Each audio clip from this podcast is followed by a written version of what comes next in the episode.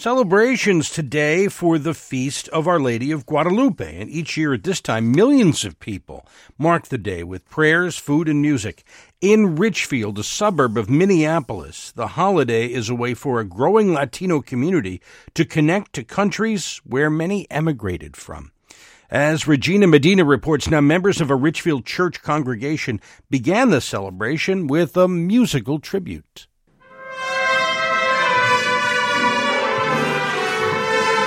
Sunrise is still a few hours away, and the mariachi band known as Mariachi Estrellas de Minnesota walks down the aisle of the Church of Assumption in Richfield, playing Las Mañanitas.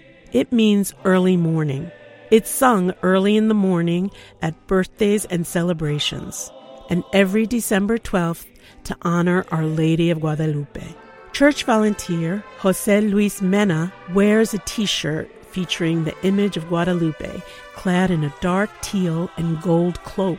He reflects what the day means to him and others. And these people coming here at 5 in the morning to sing the mañanitas. Happy birthday to Our Lady of Guadalupe. And they're coming with hope, joys, to give thanks to Mother, to our Mother, for one more year, for all the miracles. That's why it's so important for us. The parishioners sing Las Mañanitas to a statue of Guadalupe. It looks much like Mena's t shirt. Purple tulle and white lights encircle the statue. All of this is surrounded by white tulle. Flowers hold back the fabric to reveal the saint. David Shaw is assistant pastor of the church. It's deep in their roots of their families, I think. So the significance of today is is to bind them kind of to their, their families and to their nation. They probably many people here may have not returned to Mexico for many years.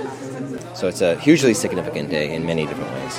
Mena says Mexicans are not the only Latinos celebrating Guadalupe. The church's Spanish speaking members are also from Ecuador, El Salvador, Guatemala, and Venezuela. Shaw says about half the 2,500 congregants at Church of the Assumption are Latino. The annual feast day began to be celebrated by the Church of Assumption in 2000, right around the time the Latino population in Richfield began to grow. According to the U.S. Census Bureau, Latino residents have grown from 1% of the city's population in 1990 to nearly 19%, according to the latest data. Mena says he came to Richfield from Mexico in 1995. Back then, there were 15 or 20 Spanish speaking congregants. The clergy aimed for more.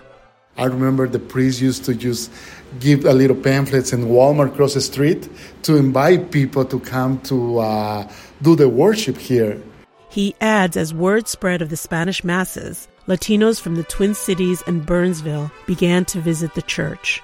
Former Richfield Mayor Maria Medina, no relation to yours truly, was the first Latina elected to the office of mayor in the state. She says Richfield is attractive not just to Latinos, but to other communities as well. Besides Richfield's affordable housing and convenient location to anywhere, she says, the city offers amenities, services, and activities for families those are some of the reasons that a lot of Latino families have told me that Richfield is a very great place to be. The mariachi band wraps up. Mena tells parishioners that breakfast is waiting tamales, sweetbreads, and coffee. Regina Medina, NPR News, Richfield. An early start for our Regina Medina, her story made possible in part by the Minnesota Legacy Amendments Arts and Cultural Heritage Fund.